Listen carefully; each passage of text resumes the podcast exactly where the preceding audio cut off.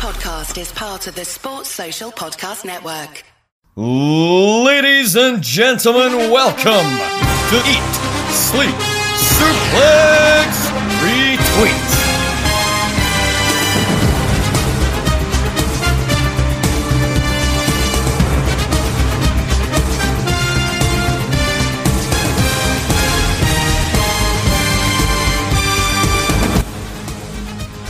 Hello, and welcome to yet another season of Saturday Draft Live. It's not just any season, it's a tag team season, and it's our 12th season. Do you believe it? Who would have thought we would have made it from the Patreon to the extra feed to the main feed to 12 goddamn seasons? Not me. Not me. We are here not to talk about points for this week. We're here to look at the fallout from our recent selection show and look at the new teams and the picks that they have made and judge them both positively and negatively, depending on who you are. And we need a big panel to do this show. We need the four pillars of ESSR to make you know this analysis. And I'll introduce you to the four pillars and how vital they are to the draft. You have myself, clearly the Darby Allin of ESSR, and that even though I've had some big wins, two-time draft champion, I clearly, much like Darby, have no regard for my own well-being. I like to throw out risks willy-nilly, like, yeah, I'll take Walter as a first-round pick. What could possibly go wrong? Or no, I won't transfer Charlotte out. She won't disappear from TV like a week after the transfer window's closed. You know, I'll be fine. But much like Darby, I also have a fondness for turtles. My name is Scott McLeod. This would be a point of hopefully Daniel Campbell was here, we didn't insert the Teenage Mutant Ninja Turtles theme song. no, you got to say the full phrase. It's like Candyman. Uh, but let me introduce you to my other pillars. This man joined the draft around about season three, I want to say. He was a cocky, loudmouth, smug little prick from Ayr with a slappable face and whose name I couldn't remember. And now, after all these seasons, he's a two-time draft champion, and all of that has changed. Well, he's still smart, he's still a bit smug, loud-mouthed, but I've remembered his name at least. He is our Sammy Guevara. He doesn't wear like weird panda stuff on his head like Sammy used to. But the stuff he does with chicken parts would make your stomach turn. It is Hello, hello. Glad glad to be here again once again. Season twelve, tag season, a very exciting season. Oh, I'm, I'm looking I'm looking forward to this. I'm, I'm looking forward to as as always ripping into folks' picks, and I'm sure I'll be ripping into some of your picks too. Everyone on the on the panel, so it'll be fun, fun time. It, it should very much be a fun time. Now, on to our next pillar. This is a man who peaked in season three and hasn't let us forget about it. He's tried so hard to get back to those heights that he had in season three with all these harebrained drafting schemes. They've all went about as well as Wiley Coyote's attempts to catch the Roadrunner. Although in that time he's found a new hobby and pretending to be the only person on this podcast who gives a shit about the listeners league. He I'd say he's our MJF of the four pillars. Not that he, not that he's better than you and wants you all to know about it, and that he wishes he looked as good in his little hat as MJF does in his in his scarf. But to us, he will always look like a West End wanker. As David Hockney. I listen. I'll just sit here with my fancy suit and my diamond ring and my Burberry scarf, and I'll just keep telling you how much I'm better than you, and you know it. The only, ring, the only ring you have is a spicy ring from a curry you had last night. No, that's that's all you have. You keep your rings to yourself there. Well, the joke's on well, the joke's on you because I had pizza last night. No, easy for you Oh, to say. sick burn, dude. sick burn. also, I'm better than you, saying that you're better than me. I stole season seven from you. Uh huh. and I stole the 2019 Royal Rumble quiz from you. Not Enough of the past. Not comparable. I know. Anyway, on to our final pillar. What can I say about this man and the history he has made in the draft? Let's run down some of the firsts he's done. First ever season winner. First ever tag team season winner, one half at least. First ever SDL host to retire. First ever SDL host to unretire. First ever SDL host to retire again. First ever to unre- No, I'm going to skip through the retirement stage. Of man's worse than man's worse than fucking Lio Rush. Now, obviously, because I've gone to the four pillars, you're probably expecting me to compare this man to Jungle Boy, but I think it's more accurate to call him Luchasaurus because much like Luchasaurus comes out carrying Jungle Boy on his shoulders, as does this man carry Ryan Gallagher on his shoulders every time the every time the tag team season comes around. It is the goat himself, David Campbell. Listen, there is no carrying Ryan. We are both hashtag clever, hashtag busy, hashtag goat tones for the win. It's happening, son. Happening again. Let's get to this this tag team season. I cannot wait. If you want to, if you are, if you missed the draft selection show, first of all, what the hell were you doing with your evening? We uh, we have the videos of uh, us making the teams and even selecting the teams and the position orders, and both in separate videos on our YouTube channel. Go check those out if you haven't already. We'll wait for you. Good, you're back. Uh, so you can see the drama of the selections coming in. Now it's time for some. The dust has settled. A few days have passed, and we're going to judge these picks. But guys, I was going to go in order of like selection, like from the team I picked first, break down the team, any comments you have, and then through to last. But I'm going to skip to one team in particular before we go back in order, because there's one pick I have to talk about. You know, maybe I was maybe I was a bit harsh. I was trying to be like less harsh on the selection show, but Billy and Stacey, I, I have Oh, to God. comment on it. Here we go. Fucking Bella. Nikki goddamn Bella. You'd have been better off picking Goldberg. At least he was on SmackDown last night. Oh Jesus! Yeah. Like, where do you start? Hopefully at the end. Listen, the rumours are that the Bellas could have a team's title match at WrestleMania. That is the only saving grace of this pick. Nikki Bella would have, a, with I can say this with hundred percent certainty. Nikki Bella would have been there in round five. Should they have wanted to draft her then? Maybe then it's a bit of a better pick. Maybe then it's a bit of a punt. But the problem Billy has had with Stacey is that Billy has given in to Stacey's demands instead of trying to reason. You know, so this is this is all on Stacey Smith. I, I feel bad for Billy. Stacey has bullied Billy into this pick first round. And we've also seen that Nikki Bella's been announced as a judge for America's Got Talent. So I think it's safe to say she's not going to be on WWE programming for the foreseeable. But, you know, if the rumors are true that, you know, the Bellas could get a women's tag title match at WrestleMania, I, honestly, I think it's wishful thinking at this stage. But if it does happen, I suppose it's better late than never. The only redeeming quality I can see for Billy and Stacey at the minute is Brock Lesnar with the captaincy on, given that he's been announced for the Elimination Chamber match for the WWE title, and he's going to be facing Roman Reigns for the Universal title at WrestleMania. So he's all over the main event scene right now. Yeah, because, you know, looking at some of their other picks, they could work out fairly well. They got Brock, as you said. They have Cody. You know, this whole thing about his contract right now, he's a feature of AEW. You got Damian Priest. Ha, ha, ha, ha. Why they why they took away that theme, I'll never know.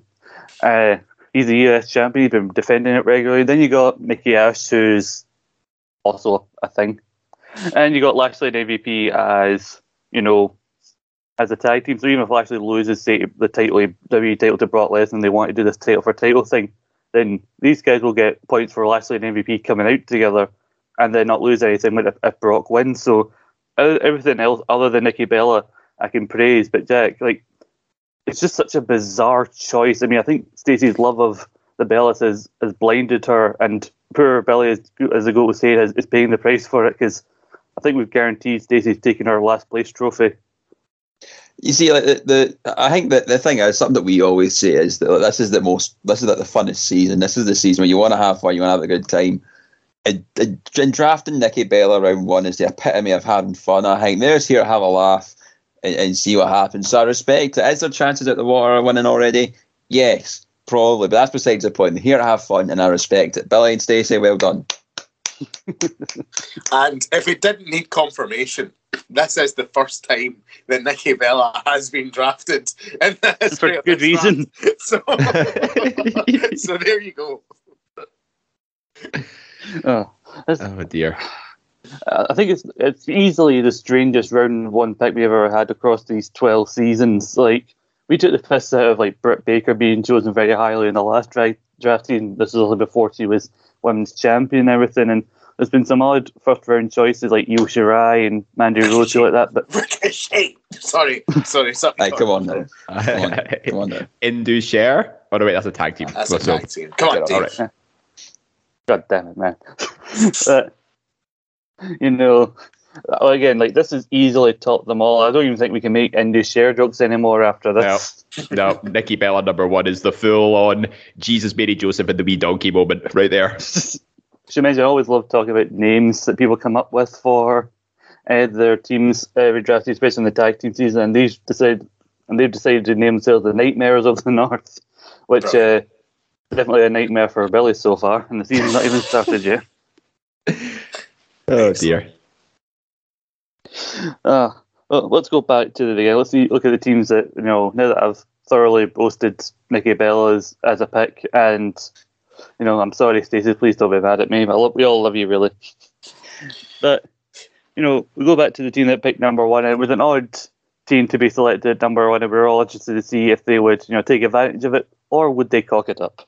It's a team that have referred to themselves as the Sexy Express. Now, only met fifty percent of this team, but I already know this is an ac- inaccurate of a name uh, Callum Bennett and JP as a team. They've chosen RK Bro as their tie team. Becky Lynch is their number one pick and their captain, obviously. Uh, Tony Schiavone is the second round pick, the only really non wrestling pick to be selected this season, so that's a change from the last few seasons. They have uh, Cora Jade, Darby Allin, and Gunther in the final round where he belongs. So, uh, come to you. You know, a list former listeners league winner managed to you know come back to help make up the numbers, and Callum Bennett's uh, very much a newbie, so uh, some unproven talent in the, the draft getting that number one spot, and also having to deal with the snake draft as well. You know, solid pick it seemed like for their tag team, but now it seems like Randy Orton's taking a break for a little while. Yeah, JP and New Guy seem to have a, a good strategy the first two rounds, to be fair. Like, RK Bro is unlucky. The rumours are that Orton's taking a break. But after the performance they had for Sarah last season, you know, it's not a bad pick, you could say. And then Becky Lynch, I think, would have been top of many people's target lists. The issue I have is the round following that. I think that in each round they had WrestleMania contenders on the table. They had people who could get themselves in title situations on the table, but instead they went. Tony Schiavone has been a safe bet. He's been a safe point scorer, so I'm not going to deny that. But the the remainder of their team, Cora Jade, Darby Allin, and Gunther. It doesn't strike fear into me. I look at that on paper and I don't look at a winning team. None of those have really been, for me, historical draft contenders who are going to do anything significant for them. So I think that they had they went into this and thought, okay, we have our pick of the litter, rounds one, round one, and then the tag round. But then after that, I think it's been poor planning. Is in what my instincts are telling me is let down the sexy express, and I think that train is ready to crash uh, when it comes into the season, uh, the station come WrestleMania. yeah, it, it does seem like you might have to rely on certain players like Becky, particularly as a captain, which is a wise choice. You know, big title defense coming up against Lita in Saudi Arabia. Uh, but Darby is con- consistent. You know, Tony Schiavone does have a, a, track record, but I don't think it'll be enough to keep the Six Express going. They may have to replace with a mildly handsome replacement bus service. Uh, David, Jack, do you guys have any Yeah. comments on JP and Callum? They really bollocksed up round two and round three here because look at the number of picks that went further down the pecking order. Like, and they this is a point because of the snake draft. They had two picks in a row to pick a good, a strong male pick and another strong female.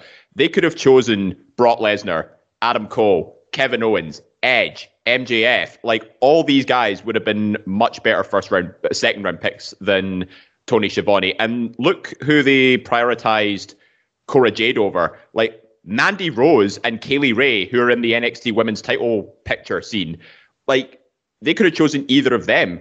But I don't know if maybe they just had the idea of maybe the women's Dusty Cup in their mind because Cora Jade's pairing up with Raquel, uh, who's surprisingly gone undrafted this season as well, which I'm genuinely shocked at. Like they could have chosen Raquel as well, either, but maybe I guess they just wanted to go with the the tag team classic in their mind. But missing out on like a WrestleMania worthy performer like Brock Lesnar is is a big shot in the foot.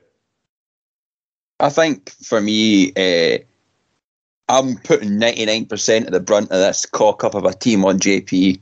I'm not. I'm not blaming uh, Callum much, much at all. I think there's a lot of naivety with the draft in this year with him. He's, it's his first time. He's drafting first. He's not really. We, we've seen folk coming up, but everyone, everyone that are taking their first attempt at this, they're not really the best. I'm a good case example. We've seen a lot of other folk that have come into the draft and haven't really done well. And then you've got the, the the misfortune of having to team up with someone that's not won the listeners league to come up and play again. And when you've got JP messaging me during the draft of cock up picks that have folk have already been picked and messaging Campbell of stuff that hasn't gone well either. It's a recipe for disaster. Tony Schiavone is a staple of most of us as league tag teams. So that like uh, well teams overall. So I think that that's got JP written all over it. And I feel that Cal's maybe let JP kind of run the roost here of what they're wanting to do. And I, I, is JP a good drafter? I'm going to have to say no at this moment in time. I love that. But see, to be fair though, right? If you look at Tony Schiavone's like average for seasons, it's an impressive 73 and a half points. Like, I'm not saying that Tony Schiavone is a bad draft pick. I'm just saying that the people you had on the board, apart from that, that could still get you like the winning points, the the ones that would really do it to go for something. That's the difference here. I would like to see the average Tony Schiavone point after Dark Elevation got taken out the draft. Because I feel that, that mm. season when he was there racked up so many points yeah. because he's interviewing so many folk after each match there. And we know it's a fucking YouTube show, so it shouldn't have been in the thing in the first place. Oh, but, preaching the choir. but but like I think that it would be quite. Uh, he is a good point scorer, yes. But I would love to see that average without that season or the seasons of Dark Elevation being included because I think that's that's skewing the figures a bit. Well, see, to be fair, Jack, though, 33 points last season, which is more than the Usos got. Yeah. You know what I mean? Mm-hmm. That's that's mental. Yeah, because like even if he's not doing like commentary, he could do interviews and that. But I agree with you. Like we had who you had on the table, especially when they had they had their pick, given that they were back on the snake draft, they were going to get the second round pick and the third round pick back to back. Even if you took Tony as a third round pick and pick someone else with more high profile, like somebody who you said could have been a contender for a high spot at WrestleMania, you know, help boost up your team. Like it wouldn't have mattered which order you picked Tony Schiavone in, but the idea, the choice of Tony as uh, a second round pick because like after RK Bro and Becky, they just went purely NXT and AEW, and like there's nothing wrong with that. There's quite a few people with NXT and AEW picks, but given it your first round and seems like post Becky, who probably will lose, all things to point she will lose the Raw Women's title at WrestleMania, it doesn't feel like they've prepared themselves for like getting many points when, when WrestleMania comes around. And I agree with you with the naive because like JP won the listeners league, but yeah, he's picking like everybody else's picks. Like that's how the listeners league works. Won the listeners league season, but was in last place for just about almost the entire season that he was here. Then went back to the listeners league, came second, but still managed to get into this draft. And then also he's third to Callum, who's a rookie here. So like you said, that draft naivety is a, a big thing because we've seen it like Strack and Derek, they struggled there when they first joined here. And like even I've even some of us have struggled our first couple of seasons like to get into some people it just takes time to properly like figure out how you properly strategize and put your team together and I think getting put in first, I think the pressure maybe got to them. We're going into the second team, you know, we're just going to get this out of the way and I'm going to pass it over to one half of the team who happens to be here today. The, se- the team that picked from second place, the Goat Tones. David Campbell, please let people know who you picked and, well, basically why you picked them and why they're somehow better than all of us. So, tag team pick was always going to be Roman Reigns and Paul Heyman. Takes Roman off as a singles pick. Multiple segments, usually on SmackDowns, but with the two of them in them. So that was something that we were very, very, very happy to profit off of when we picked our tag pick. Charlotte Flair always a contender, always someone who's going to be on TV. The same goes for the rest of our WrestleMania card worthy team. AJ Styles, Big E, Sonya Deville, Austin Theory. In the traditions of the draft and in the recent memory, each of these picks has managed to gar- garner good points on the board. Not always locomotive performances, not always juggernaut picks, but each and every single one of our picks has draft consistency. They're going to get you double figures. They're going to get you wins on TV. They're going to feature on pay per views. And that is why the Goat Tones have put together one of the greatest teams in the history of this draft. And that is why the Goat Tones are going to win back to back tag seasons. All right. Can you feel me?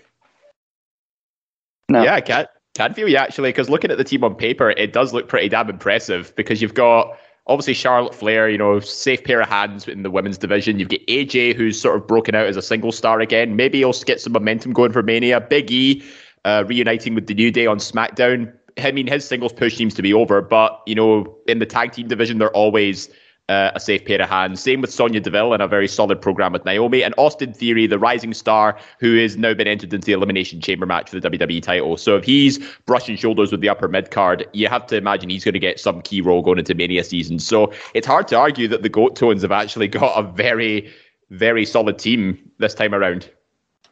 I mean, it's no doubt that we'll probably have a feature spot at WrestleMania, that being Austin Theory, but you already wonder what it's going to be now because we all seem to think we all thought that it was going to be him versus Shane McMahon, but uh, Shane McMahon's been shown the door seemingly. So there's another McMahon sibling, Scott. There's always a McMahon sibling to fight. Don't you worry about it.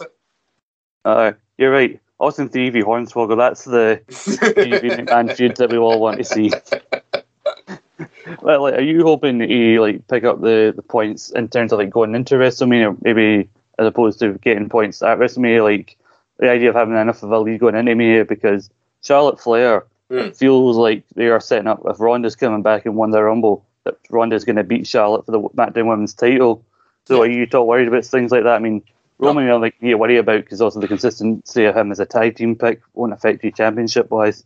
Yeah, yeah, we're not worried about that. We think we'll get enough wins at Mania. We foresee the New Day winning the titles from the Usos at Mania. Um, and then I think probably AJ, if he faced Edge, would get the win, you know, or if he goes for Bobby for the WWE title, I think there's a good chance he wins there.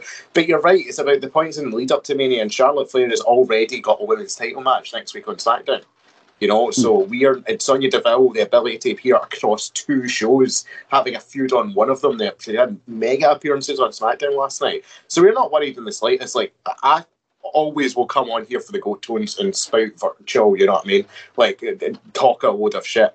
One thing that I'm not saying is a load of shit. I firmly believe this is one of the most consistent and best uh, draft teams ever created. I mean, I don't know if uh, if they as a tag team, I mean, they'll score highly for you, but I don't think you can repeat your tag team success from last season because I don't know what happened. I remember talking about it at the time that Nia and Shayna was a team that couldn't get along, and it's literally as soon as you guys seemed to pick them, they were the most unbeatable team that WWE had ever produced for some reason. It was insane. So I don't know if It was insane. But I, one thing, inside baseball, one thing that me and Ryan said to each other before this, let's not try and play the Goat Tones greatest hits. Let's not go and try and replicate the exact team we had last season. Let's not take Scrap Daddy just because we think it would be fun to do so. We went into the draft with the plan of putting together the best team for now, for this season. And I think that's why it's a very different Goat Tones team, but it's one that's going to win again. Uh, Jack, do you have any comments on the Goat Tones this season? Um, nothing more that's already been said. I think uh, uh, Carl JP drafting first was a as a literal gl- gift. That's that's like putting like an a- like the finest steak you can have on, on a plate for dinner and just eating that all up. Like that's a that's an it's, it's the absolute best thing that could have happened to them drafting drafting from second, and they've they've certainly reaped the reaped the rewards from it. So they, I, I think they on on paper you, it's hard to not see past them. Hmm. It was interesting to see like the two of the top women's picks go in like the first two first round picks. That was interesting to see because obviously more than other top women's positions that we talked about before we recorded, they do seem to go in the first couple of rounds. But you talk about WrestleMania, that seems to be like the end goal to the season finale. But a lot of people have tried to choose people who they think will get prominent spots on Takeover or Revolution to get those extra pay per view win points. You guys have seemingly consciously like went away from AEW or NXT You guys not interested in getting like an extra pay per view win at say Revolution or something like that? No, we don't need it. Uh, we think that the TV wins and the TV appearances will carry us through. I've always viewed, for better or for worse, AEW picks as auxiliary sometimes things to, to get you know the points up and to balance things out because they do have less pay per views. You know, Balance. I think. Well, that's what I meant. You're taking what I said. What you you're said. taking it out of Mhm. context. No, you're taking you're taking what It's also- I said and you're putting it in the wrong context. You know, Is it also worth noting you don't have any NXT picks either? we don't care about that. That- Got that's to what say I that. said. Like the, your bread and like, see your meat and potatoes in the draft. It's Raw and SmackDown. If you want to go and grab some ice cream, Dave, and go and hang with the fucking people in NXT, you go and have your ice cream. All right, but I'm sitting here with meat and fucking potatoes, and we're doing weights, and we're going to win the draft. All right. All right, someone's a bit touchy. Don't mention balance to me. That is not what I meant. He's taking my words, and he's he's the right wing media. He's Wow. fake news. That's what he wow. All I'm saying Oh. is, you spoke about balance, and all I said was balance, and then you said some things after it. That's You- all. That's all. That's what you- happened there. That's all that happened there, big man. You are a charlatan. Temper, I will turn this car around and there'll be no season 12 for anybody. anyway, uh, moving uh, onward to David Hockney, you know, you're not being you know, held down with that, not got the anchor around your way of uh, a listeners' league competitor as your tag team partner. You don't have to pretend to like Robert Shaw anymore. You've got Gary Kernahan, one of the best people to never, never win the draft, even though he had a stinker of a season. I've seen sandwiched between bloody Matt Smith and Tom McManus uh, towards the end of the season. But now you and Gary got together and talk us through the team that you guys selected, you know, lucky to be picked in, from third position. Yeah, I think, well, I've been lucky to be drafting from at least the top three on most occasions. So I was familiar with, you know, who to prioritize. And I went back and forth with Gary, you know, about prioritizing team picks and then first rounds. But we've, we're happy we went with the Usos. We're happy we got Drew McIntyre, who had just returned from what appeared to be uh, some allegedly extended time off. But we also got the NXT champion Bron Breakker, who is our team captain this season, with uh, at least two title defenses coming up, both at uh, Vengeance Day and possibly the WrestleMania takeover. Uh, now, the second half was a little bit touch and go, I must admit, but we did come up with a real gem in the form of Hook, and that was Gary Kernahan's bidding. You know, picking uh, a diamond in the rough out of the AEW pool, someone who's yet to lose on AEW, someone who could challenge Sammy Guevara for the TNT Championship. He might get a win at Revolution too, but if he's competing regularly on Dynamite, Rampage, and the pay per view, I mean, without losing, that's easy points right there. Our female picks were a little bit up in the air, especially with Liv Morgan, whose stock's taken a bit of a plummet after you know the program with Becky Lynch. But who's to say she won't bounce back? Maybe she'll maybe form a tag team with somebody. Because she could win the women's tag titles at some point. Uh, but Naomi, we were actually, I was actually quite uh, quietly confident with this one, given that the Sonya Deville program will probably stretch uh, all the way to Mania, and it's arguably the second most interesting women's feud going on at the minute, aside from the Charlotte Ronda feud. So I think it was it was important to get at least you know some representation going in week in and week out uh, in terms of women's. So I think our weakest picks arguably Liv Morgan, but on paper, I think we could do quite well. Possibly a dark horse performance from us this season. You talk about dark horse. I think Hook's your, your dark horse for like potentially one of the best picks of the season. Like you said, undefeated. You guys, your guys' faces alone was more than enough to clarify that Gary had picked out an absolute gem for this draft.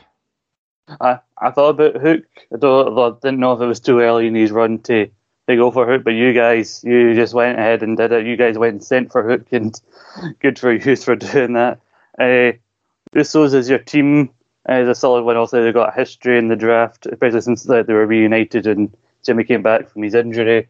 You know, there's a possibility they could lose to say that Viking will draw the nudie at some point this season, which you should watch out for. Geez, peace. Uh, all right, excuse me. you, you childish.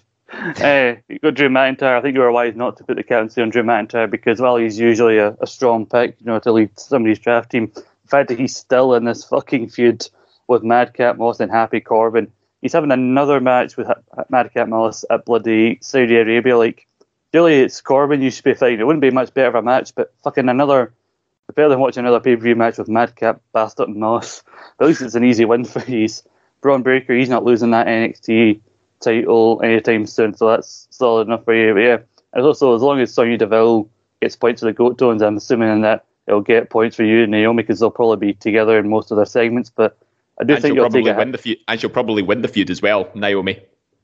I do think you'll take a hit to start off the season because next week she's got a SmackDown title match against Charlotte, but they're not going to let anything get in the way of their Charlotte Ronda match at Mania, so she's going to take a like a title loss to start the season off. It's about how she rebuilds, I think, after that. She could And- get a win by DQ. Good, good. Uh, and also, your team name is Men on a Mission 2.0. As much like the actual 2.0, it's like an old thing we loved, but it's now been shoved down our throats.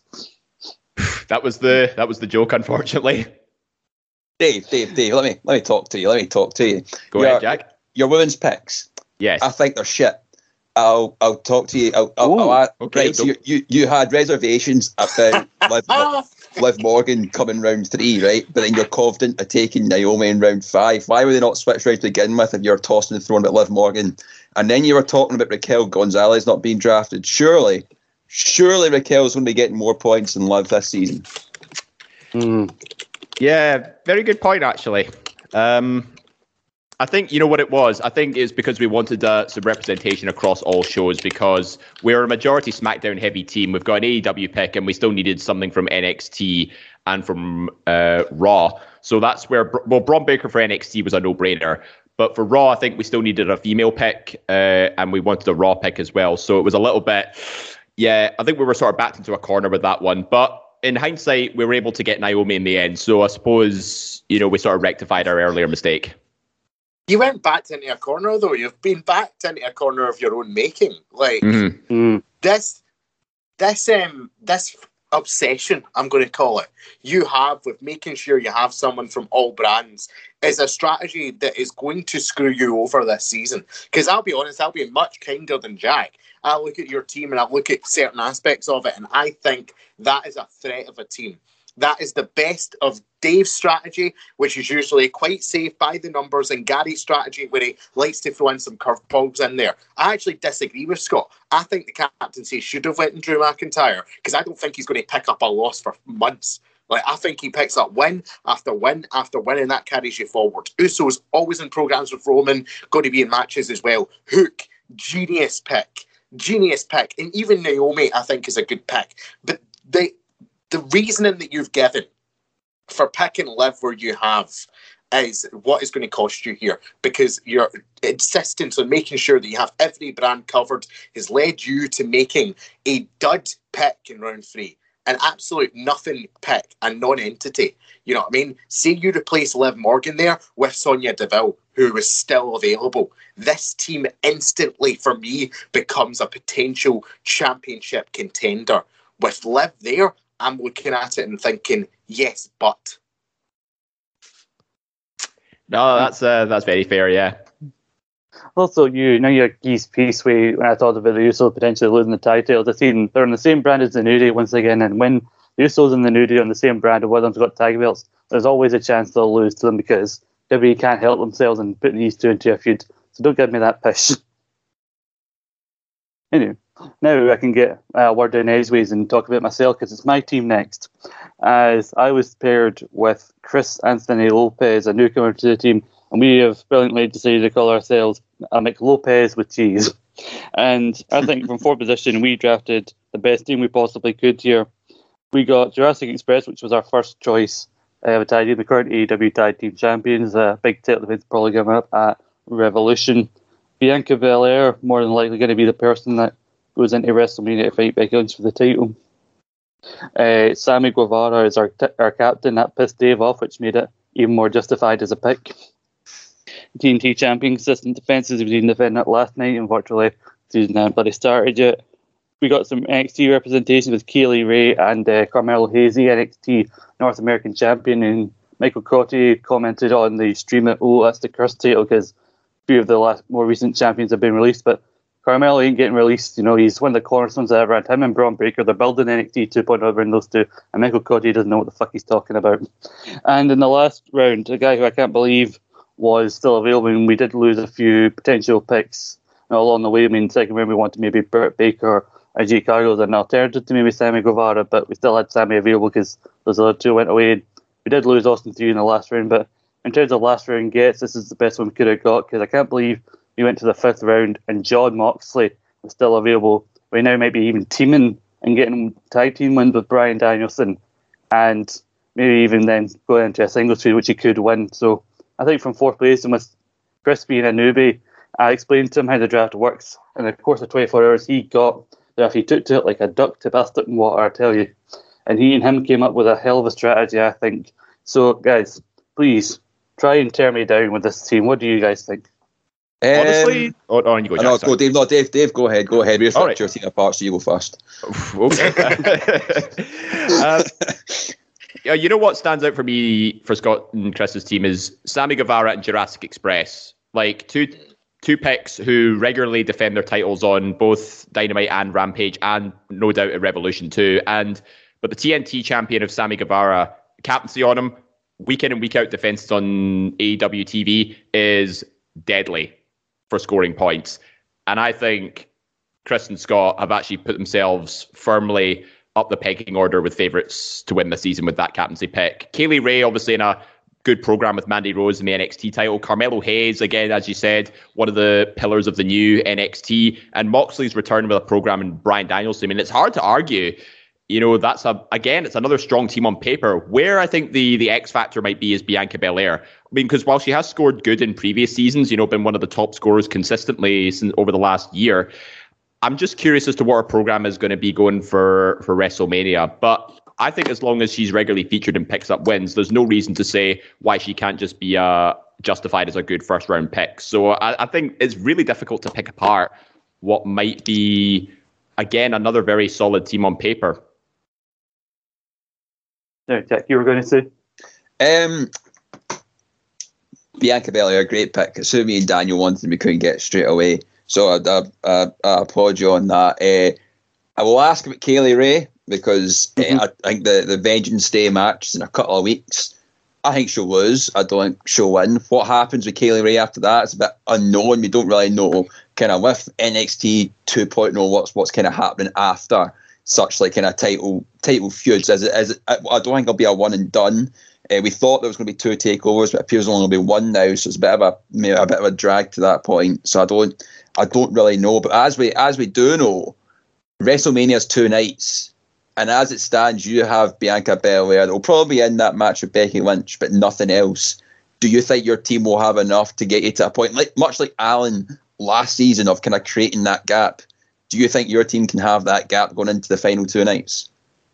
I think we can because I think with uh, enough of solid performances like for the TNT title with Sammy's were captain, getting a feature spot on Revolution and Jurassic Express getting on Revolution, that's two potential opportunities for not just pay per view point, pay per view championship points. One of them with the captaincy applied. Bianca Belair, if she is going for the Raw win title at WrestleMania, which we think she is, because she really hasn't really gotten her revenge for that 26 second loss to Becky. So to get, build her up to get there to the contendership, she's going to have to start winning matches regularly on television, which is going to build up the points in the long haul. Moxley again gets consistent wins on TV. For Carmelo Hayes has got a title defense even coming up at this Vengeance Day against uh, Cameron Grimes. As much as we all love Cameron Grimes, he's not going to win that title, I don't think. To me, the weakest person on this team is probably going to be Kay Lee Ray because she's probably going to take a loss to Mandy Rose. But I think even if you've got someone like Kay Lee Ray who's seemingly started to find her feet recently in NXT, uh, okay, NXT 2.0, uh, as opposed to when the rebound started when they didn't have anything for her. When she's the weakest person on your team, given how she's been like consistently appearing on TV, I think that's still a good sign of how solid your team is. And I think we are going to plan on switching the captaincy to Bianca. So yeah, we're trying to build up to to WrestleMania and end strong with a Bianca win. Hopefully, I mean, I think they've planned on having NXT the same day WrestleMania, so we could have some NXT wins and a WrestleMania big win on the same day to end the season. I don't know how early you want to change the captaincy because, like, I'm looking at your team and I actually, I, I don't think that the boys have done it justice enough. I think there is a, a there is a path where this team steamrolls the draft. There is a path where that happens because you look at the last two seasons for Carmelo 24 points in season 10, 30 points in season 11. That is an impressive tally. You look at the, the last two seasons for Mr. Sammy Guevara 42 points season 10, 26 points in season 11. Again, another good tally. Look at Bianca Belair, 97 points season 10, 48 points season 11. I think that the numbers don't lie and they spell disaster for a lot of teams that sacrifice unless unless some of your guys drop belts and lose title matches. I think Jack's right to point out Kay Lee, Kaylee Ray is a focal point. I think other teams, are, us included, need her to lose against Mandy Rose. Uh, Jurassic Express dropping the title surprisingly would be nice as well. And just minimising those title matches would be the key to other people, you know, making sure they could stay ahead of you going into WrestleMania. But I do think that you and Chris have put yourself in a very, very good position with this drafting. Yeah, because like I've said it before, I think when Dave had a team I had quite a few champions on the more champions you have on it, while you do double your chances of getting regular championship points. You also risk the opportunity more likely of getting a championship loss, which will affect your team. But I think you got to think of the timing now. Because like Jurassic Express have been have really been built up over the last few months, and it seems like they really want to go all in with them as tag team champs. Carmelo again, they're building the brand around him. Sammy, the fact that they they chose to have him win the TNT like undisputed TNT title rather than giving it back to Cody, I think says they have plans for for him and then the idea that you've got other people like Bianca and Keeley in potential situations to then become champion. I think it's just the timing of these picks. I'm really getting into. I mean, Moxley's the one who seemingly isn't going after a title, but even then he'll get consistent uh, points on TV, and you know he's you know sharing the screen with Bryan Danielson seemingly on a weekly basis, uh, so that won't hurt it that much. So yeah, I'm hopeful for this team, and uh, I think Chris could get off to a flying start for his first season. Although I have tried to warn him, like I've seen a lot of great teams on paper, and they do seem to fall apart.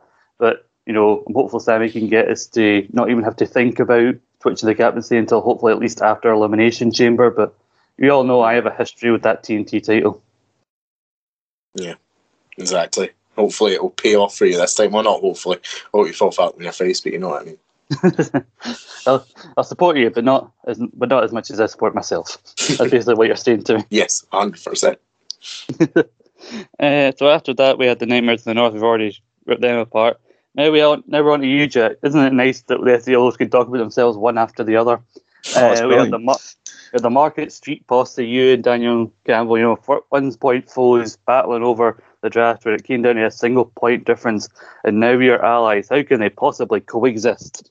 Please explain uh, your choices.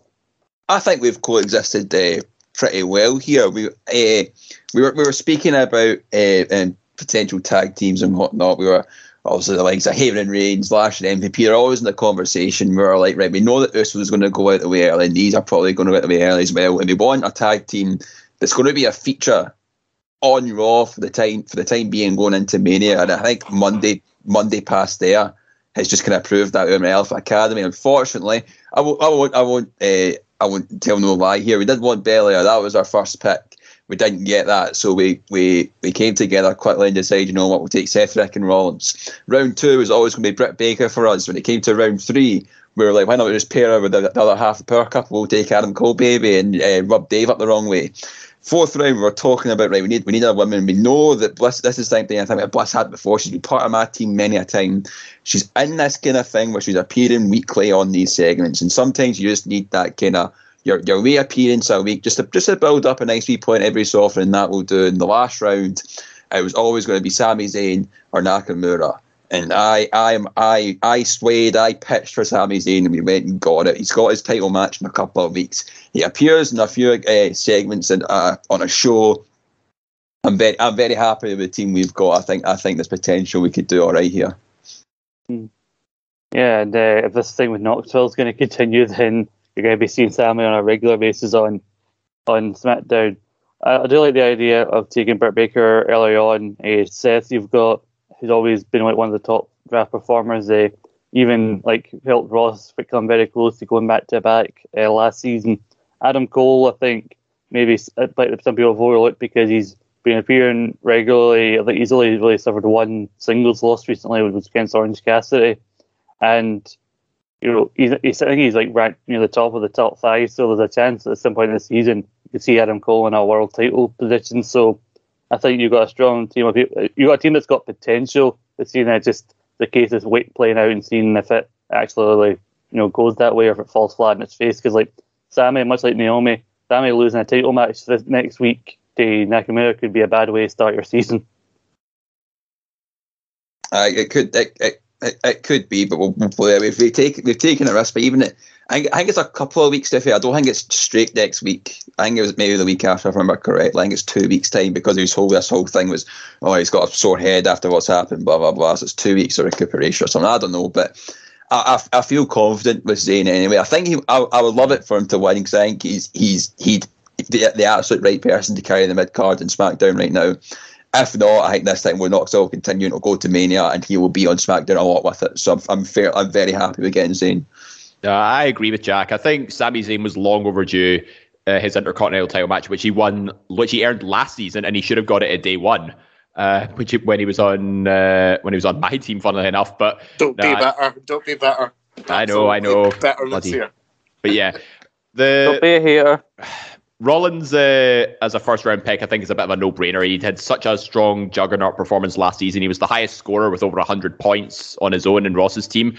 Uh, he's in the Elimination Chamber match too, so he's still in the main event scene. I, I think that was a no brainer. Adam Cole and Britt Baker, the power couple of AEW, uh, mingling with the elite and Adam Cole's eh, aspirations for a world title uh, run, definitely, definitely makes them solid picks. The one massive red flag slash elephant in the team here is Alexa Bliss. Like, honestly, I don't know what you were thinking picking Alexa Bliss. Given that she's only recently returned, she wasn't in the Royal Rumble match, and she's only been resorted to one, maybe two at a stretch uh, appearance points per week. When you could have chosen somebody that was in a position to possibly compete more on a regular basis, such as uh, you know Naomi, even Kay Lee Ray, or even Sonya Deville. Like a lot of good picks. Even as mentioned, Raquel Gonzalez, who went undrafted. You know, you could have chose her. Like, why prioritize somebody who has just recently returned over someone who's going to compete regularly. We were thinking of the consistent uh, appearance points, David, as you, as you, as you said that she's going to be getting. We were thinking of Mania at the end. There could be something there. I just I, we we we we struggled to, we struggled to see what will kind of happen with the rest of them. Should we have taken Sonya Deville? Yeah, probably, but we were we were we were clearing a bit with the, the Bliss appearances. But I, I, would I would happily put a bet on you with you right now that Bliss would score more than Liv Morgan this season. Oh, I'd be, I don't know. to see how that goes. How well, I, I, think a tenner. I think, They've got a tenner on it. No, no, no. I'm, I'm a risk. I'm a risk analyst here. I analyze. I need time to assess assess analytics. Sounds like a shake bag to me. Dave, Sounds like a shake bag to me. Dave, no, no, no. The point is, no, uh, Dave, Dave, you, you have on your Twitter profile that you're an adrenaline junkie and you're still not willing to put a tenner up because you're not looked at the analytics yet. Don't be a shake bag. Dave, put the tenner up. Do. Take his See, tenner off him. Hey, my name's David Hockney. Welcome to Jackass. Take a risk. All right, put that tenner on. Listen, I'm an adrenaline junkie from traveling, okay? I don't get an adrenaline rush from a gamble, okay? But listen, the, the point I'm making, Jack, is you and your team and my team are in similar positions here. Overall, very solid on paper, but with two big red flags uh, across both teams. Well, here's what my, I think about it. I bought aioli this week. A nice wee treat, actually, you know, to have with my bagels and chicken. The thing is, this morning I ran out of aioli so I had butter on my bagels. Now, was it still nice? Yes, but it was nothing special. It's kind of how I feel about the Market Street Posse's team. I think it's a nice team, but it's nothing special. You know, it's a, it's a, it's a mid-table team if I've saw one. And I don't think, I think they get a title loss next week because I, I can't see Johnny Knoxville challenging for the IC title at WrestleMania. And I think we're getting Zayn Knoxville at Mania. So that's just, that's just my thoughts on it. I mean, maybe you never know. Stranger things have happened, but I love that comparison. Like you're saying, his draftees, they're calling up saying, "I like Coke," or "We've got Pepsi." Is that okay? Uh, it's all the same thing. Precisely. Maybe Diet Pepsi. It's just a bit like, oh, I prefer something else, but. ah, so uh, expectations, Jack, for your team could clearly not be lower. it seems. It means you can You only know- do it better in everyone else's eyes. That's not one in itself, isn't it? That's The only place to go from here is up. Maybe you'll do better than this next team, the quintessential stud muffins, another inaccurate team. Uh, Mack, this year's, uh, this season's Listeners League winner, and Stephen Wilson, uh, so he, he's Jim's problem now, taking the team of the Creed brothers as their tag team. CM Punk is their captain first round pick. Rhea Ripley, Kevin Owens, Dana Brooke, and Bryan Danielson now. Creed Brothers was interesting pick. You know, we got the Dusty Classic, but I think they're putting all their chips on that, working out uh, for them. And you know, I'd you know maybe not go for anyone in the Diamond Mine right now with the consistency of how regularly they seem to get rid of members of the Diamond Mines. Punk is uh, I carry he's performing better than I think most of us probably thought he would. So fair enough. Maybe this feud with MJF will continue. Then you got Bryan Danielson, who uh, I like as well. If he continues to do well, then probably Moxley will do well as well on my team. And then you got Ripley, Owens, and. People, team a group that maybe has potential, but I don't have potentially high hopes for, especially not Dana Brooke. Hmm, that's an that's an interesting one. Creed Brothers, I think you're, you're right with the kind of uncertainty that that is there. Dana Brooke, obviously, she does appear in these 24 7 technical segments. We're probably much thinking the same as what me and Daniel were thinking with Bliss and the appearance points that she's been getting. But of course, if she kicks out of a of a 24 7 pinfall, that's not a title defense. You're not getting title defense points. You're only ever winning the title, you're losing the title. There's there's there's nothing in between. And she's it, it seems that she's probably going to have this for a while. And when she loses it, I don't see her getting it back. And she could be off TV at that point. So it's, it's a it's, uh, as as as said before, the picks that have went after, could they have picked someone else? Absolutely. Yeah, this this team is sort of like a, a what if type team because everybody on this list has suffered losses in some capacity. Uh, the Creed brothers, I think Jim and Stephen have got the Dusty Cup in mind, much like um, much like uh, Callum and JP with the Cora Jade pick. I mean, the Creed brothers are arguably favourites to win, so I don't really, I can see where their thinking is there. But looking at the rest of the team, nothing really screams, you know, like top tier performers ahead of WrestleMania season. Like Rhea Ripley's taking a bit of a dive, you know, towards the, the mid card. Kevin Owens is a little bit lost in the shuffle. Bryan Danielson might have some something going into Revolution along with CM Punk. I mean, CM Punk's been a safe bet, but he's incurred a loss to MJF now. Maybe his momentum slows a bit. It's hard to say really where he goes from here. But if it does continue, then captaincy on Punk is probably the best thing they could have done for now. Uh, I mean, there's a few bright sparks in this team, but nothing that screams a winning team for me, unfortunately. Yeah, th- this definitely Yeah. screams a, a bottom half of the table team for me. Maybe not dead last, I mean, not, especially not when you got a team that has, may I remind you, Nikki Bella on it. But like, how you talk about people like Liv Morgan stocks dropping? I mean, Rhea Ripley, her stock fell off at a fucking cliff, landed on its head, and then rolled and fell off another cliff ever since she lost to Charlotte Flair. Still never gotten her win back against Charlotte, may I remind you. Mm. Well, this is this is it. They've, they've decided to watch Frozen two and just go into the unknown with a lot of these picks because there's no clear direction for Rhea Ripley or Kevin Owens going into WrestleMania. I think there's no clear direction for either of them. Dana Brooke doesn't have a direction. She is what she is. You know what I mean? She's just Dana. She's just Dana. She's just fucking Dana. You know, like they do have strengths here. Creed Brothers is a smart pick. It's very much a Stephen Wilson pick. Like he, he- it's not a risk, but it's something that he's looked at the landscape and thought there's points in this. But CM Punk and Bryan Danielson, I think where you've drafted them from is probably reversed. I, I think that Bryan is going to end up being a more profitable pick in the fifth round than Punk will be in the first. But I think it probably will balance itself out in the end. But I think the guys are right in what they're saying. It's not going to challenge. It's a bottom feeding team, and I think that when all is said and done, it's not going to be one of Stevens' best seasons. And and Jim back. Fair play to the guy, but this is going to be a one and done for that listeners' league winner. Mm, it's looking like it. Let's look at the uh, second last team, the B Sharps of Andy Mitchell and Ross McLeod. Finally, Andy Mitchell has graced the, the draft with his presence. I'm sure Dave Campbell is doing somersaults at that prospect. But Scott, do you know what they've got? They've got my baby on board with Andy Mitchell, and I'm buzzing. it's been done. Uh, we got, we got Andy who seems like he doesn't give a shit about most things, and then Ross who's you know very depending on how well he's doing, it, it depends on how, how he seriously takes the draft. You know, he's still he's winning still fresh, so maybe he's taking this seriously. But they've got a team of GYV Grizzled Young Veterans, as their tag team again, putting their Dusty Cup uh, hopes on them. Adam Page is their captain, the AEW World Champion. That's a, a solid one for your captain. Got Sasha Banks, she's one, one, of the, one of the four horsewomen, and WWE just can't help themselves but put them in prominent positions. So I'm assuming she'll rack up some points. Edge, Ross has picked Edge kind of in the past. Edge may not be around for a few weeks, but he may have a prominent spot going into WrestleMania. You got Rosa, Rosa, Rosa. She's got a match I think next week against uh, Mercedes Martinez, so maybe appear more on Rampage than Dynamite, I think. And then you've got the pick that had aged so poorly, even though the picks were only made on Monday. There goes the money.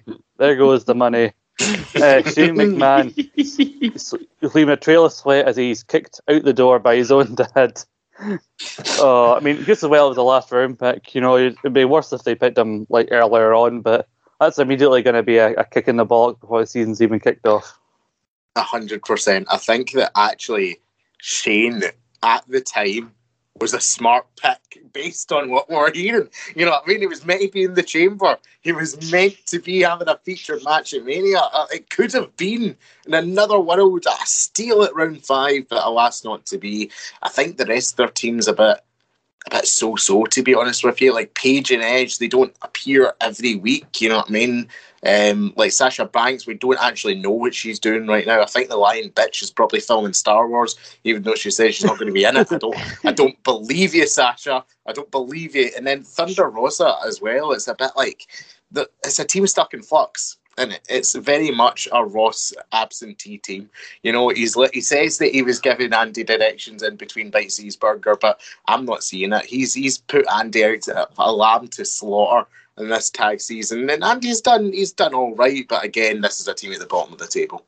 Yeah, I would actually like to go on the record and say if Billy and Stacy don't get the last place participation trophy, then it's going to go to Andy and Ross because that team on paper is very underwhelming.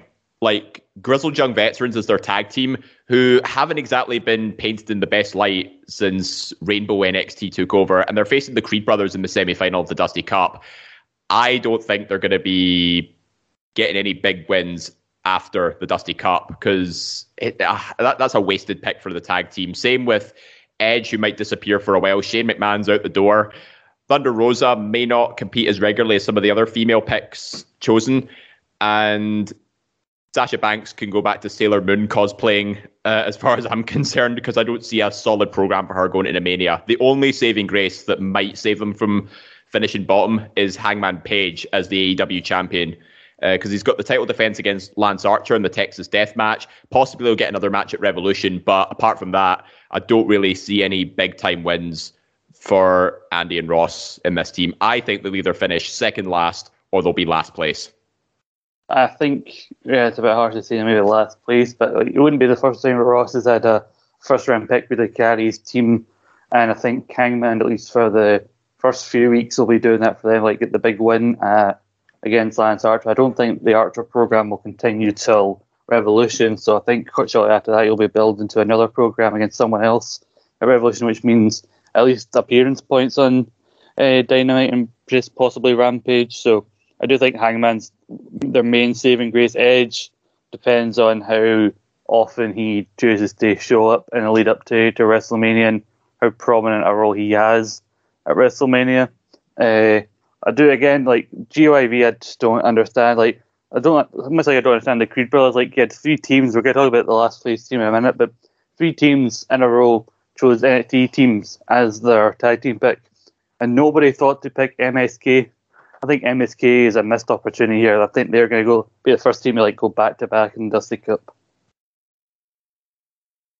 Uh, for me, this is just a bit of a nothing team. they're not going to win. They'll be down the bottom. They're not going to significantly impact anyone else. So have a good start with Adam Page. They've got Grizzled Young Veterans, but after that, nothing's nothing's going to happen for me. I think, gang, it's just that they're there. Mm. Uh, So let's go into the last team. Uh, a team that's giving mixed signals here because you know they're the only team to have a three-two split in favour of the women's side of the team. So you'd say, "Yay, feminism!" But then they call themselves Championship Big boys, which is a bit too toxic masculinity for my liking. You've got last season's winner, uh, Alan McLucas, and you got teaming up with Tom McManus, still kind of a newbie. You know, we called him Big Boss Tam, but his balls turned out weren't as big as we thought because Bailey did not show up at the Royal Rumble as we thought she would. So that uh, gamble did not pay off. They do have a team that consists of the NXT Tag Team Champions Imperium as their tag team. They've got Ronda Rousey as the first round pick, but they haven't gone with her as their captain. They've gone with Jade Cargill instead, the TBS champion, as the captain. They've got MJF, Mandy Rose, and for the first time since season two, I believe, that's so pre SDL, Kofi Kingston as a singles pick. So the New Day not a tag team season, but we to have Big E and Kofi Kingston in separate teams, respectively, as tag team picks, but still could garner big points together if they choose to go after the SmackDown tag team titles once again. So from a team that's going from last position, I think the first few rounds, like excluding the tag team one, the first few rounds went fairly well because Ronda, she's not going to appear a lot in the, next, the first few weeks leading into Mania, but as we get closer, she'll make more of an appearance. She could face the season on a high. if She beat Charlotte.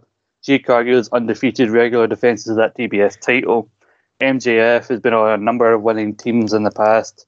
And then you got Mandy. I don't know how long or often she'll defend the NXT Women's Championship, but she's still one of the higher scorers, I think, on the NXT Women's side. So, what do you guys think? As a terms of a last place uh, position from picking, they could have done a lot worse. They could have done a lot worse, but this is screaming mid-table team for me here because I don't imagine Ronda's going to compete or maybe even appear that much up until the, the weeks before WrestleMania. The Imperium could potentially lose the tag titles to the Creed brothers if they win the Dusty Cup, because that's the feud that seems to be going on with the tag title scene at the minute. Kofi Kingston as a fifth round pick, I think, is definitely a, a solid get, given how much the New Day is featured on SmackDown lately. And as a tag team, he could also pick up singles wins as well as tag teams, so it's often quite good in that capacity. MJF and Mandy Rose, though, don't compete as often as I think they should be. So, but Mandy Rose does get big wins on pay per view if she continues to defend the NXT Women's title. MJF again doesn't compete as regularly as people like him to, but I think the saving grace for this team will be Jade Cargill uh, defending the TBS title. Like Jade Cargill was arguably Rookie of the Year uh, in a lot of people's eyes. I think she got the uh, PWI Rookie of the Year last year. So I think Jade Cargill will probably be the saving grace for for this team here, but I don't see them finishing any higher than middle of the table. Yeah, Imperium, I think they're going to lose to whoever wins the Dusty Cup. That seems to be the way that it's going. Uh, the other team, like, yeah, they'll make get some miss, is it, uh, appearance points, but it depends how consistently they appear. And I agree with what you said, Ronda will depend on like if she chooses to wrestle other than her match at WrestleMania, which you know, I don't know how likely that is. Uh, what do you think? Yeah, I think that the strengths in their team are good strengths. I think Jade Cargill is a phenomenal pick.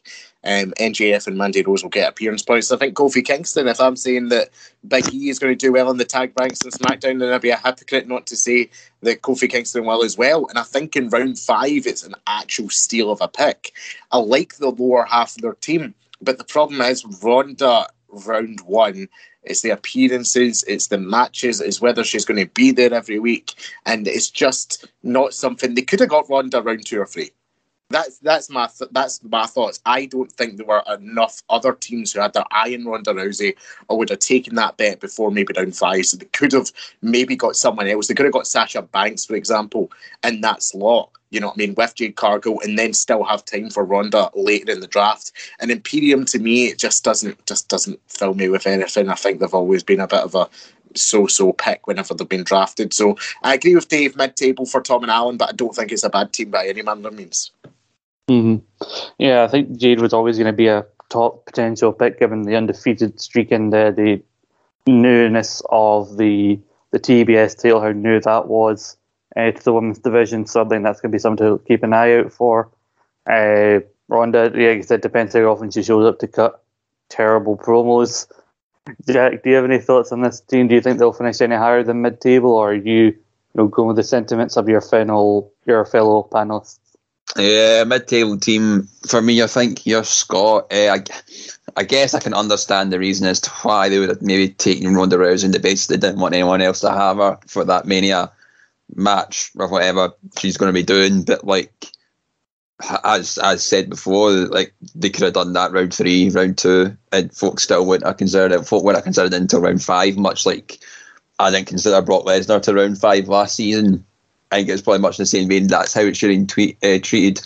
But yeah, Jade Cargill, that thing is out and out there their best pick. I, I, I just, I just, I don't see them getting above mid table. Yeah, I think Ronda, Edge, and Brock all have the same issues in that they have strong finishes at WrestleMania, but it's about how they'll do on the road to it. And like the fact that Brock's even in the chamber, felt like he's probably going to be the higher scorer out of all three of those picks, in my opinion. Just looking at it. Uh, also, that's been everybody's team. Before we go into add some like, I, I did want to look at some potential people who hadn't been drafted and talk about everybody's predictions for potential winners other than themselves. But before we do that, Dave, uh, is there anything notable about the Listeners League uh, this season? How many people have we got to uh, to rejoin this season? Uh, I'm actually not sure. I've not been informed of how many people are joining this time around. That buddy Stephen Wilson, you know, he's letting standard slip after all these seasons, you know. But you know, I'm sure there'll be a lot of people for you to pretend that you care about and to come on to the transfer window season next season and probably cock it up as they often do. But we look at uh, like potential people who didn't go on after we mentioned them, a few of them already. I think MSK were a big uh, you know, missed opportunity as far as potential for the Dusty Classic. And looking at uh, other people who weren't drafted, I want to go around everybody and like talk to me about somebody who you think maybe should have been drafted but wasn't. Uh, Campbell, I'll start with you. Um, I think that the obvious one for me is Orange Cassidy. Um, he has done very well. Has had a really solid uh, season one. look at the points tallies. He's had 31 and a half, 15, 51 and a half, 37, 15. Like he's always going to get you into the double figure points. He's always going to be a feature in AEW TV. And I think that, you know, he would have been a better fifth round pick for some teams than who they ended up going with in the end. Yeah, it seems to be a weird thing where every other season or so, uh, Orange Cassidy just goes overlooked by a lot of people, and I don't really know why that is. Uh, Jack, do you have anybody you think should have been like picked up but wasn't? Um, yeah, well, c- comparing like the picks to like something like some that folk have already done, I think see the Malachi Black or Brody King even maybe taking them as a tag team. I that might that, that could have potential to get you some points this this season with, with how things are going, or even taking one of them as a single pick. I think maybe they're they're they're two that have are missed opportunities. I think. Hmm. Uh, Dave, how about you? Yeah, mentioned her twice earlier. Raquel Gonzalez. Like you know, if mm. if she's going into a program with Cora Jade to win the Women's Dusty Cup, I think she would have been a an absolute steal in hindsight. But you know that's the risk with the draft. Sometimes you get caught up in your own strategy. You you overlook some people who might actually perform quite well. But yeah, I mean there is potential for Raquel to become a two-time back-to-back Dusty Cup winner. Uh, but who else is competing in the Women's Dusty Cup? There's there's literally nobody else uh, announced yet. So I, I, Raquel would have been a definitely been a steal. Hmm. I'm trying to think who else uh, you haven't mentioned. I mean, I already mentioned MSK. I think as a fourth, maybe fifth round pick, Wardlow would have been a decent bet. He's gone on this weird undefeated thing. They want to put him in that ladder match at Revolution, and they're teasing this whole thing between him and MJF, you know, to be like a very Batista Triple H split up at some point. I think he could have been a dark horse pick to uh, maybe get a win, but you know, I think because maybe we don't do Dynamite, maybe because we don't do Dark anymore, that some people maybe overlooked someone like a, a Wardlow. I think there's been some solid picks across most people. There's some people who I can definitely already see finishing very low down uh, as the season gets kicked off this coming Monday. But I want to go around everybody as we did this uh, last season, I believe. who's going to which team is going to be the uh, who do you think which team maybe other than yourselves do you think is going to potentially win the season? Who do you think is going to come dead last, and who do you think is going to be the surprise team this season? Uh, let's go the reverse order. Let's go Dave first.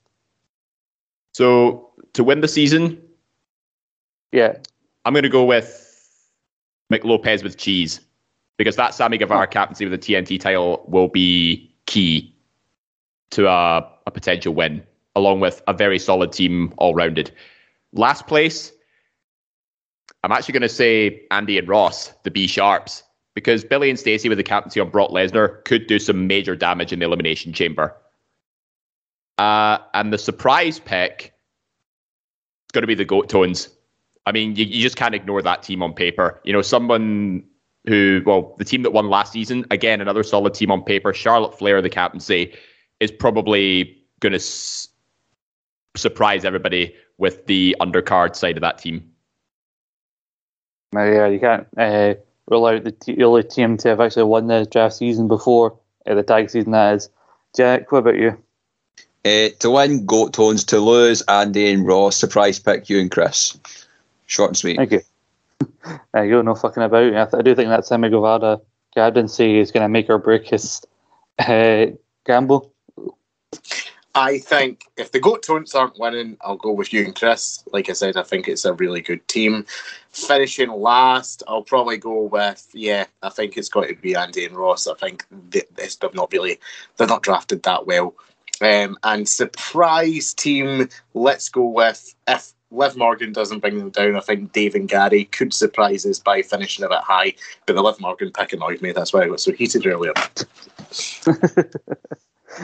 Yeah, so also not picking myself, I think, in terms of potential winner, I think, given that both of them have history of solid performances in the draft, like I'm going to say potential winner Dave and Gary, actually. Hmm. Thank you. Uh, the last place, I think I'll go with. Uh, I'm going to go against you guys and go with Billy and Stacey. I'm sorry, but I know I'm fixating on it, but I just can't get over that that team that that with bloody Nikki Bella as a first round pick. Uh, as a surprise, and I want to say either Goat Tones or uh, Tom and Allen, because obviously Goat Tones can never be like looked over as the previous team winner. I think uh, Allen want to prove a point as he's never won the draft before, and Tom's still fairly new, and the fact they were drafted from last, they're going to want to prove a point. point, and the Jade Cargill as their captain with her undefeated streak is going to be a thing that helps you know propel them. Those are our opinions. Of course, those are the opinions that matter. But if you have opinions, then why not express them if you feel the need to at Suplex Retweet on Twitter, Facebook, and Instagram, or let us know the, by joining the Facebook community page. Yeah, yes, our community uh, on Facebook. You can join in David Campbell's question every week. We'll read it on Central on this very podcasting feed. Check out the back catalogue, more than 100 episodes of Saturday Draft Live to enjoy if you haven't listened to them all. Go back, go back from the very beginning. It's been a hell of a roller coaster, so it has. Uh, you, you can listen to the episodes of Central, our weekly roundup show. You can listen to our feature shows every single Tuesday. Most recent one was about uh, ironically Ronda Rousey, and next week will be all about you know NXT 2.0 so far.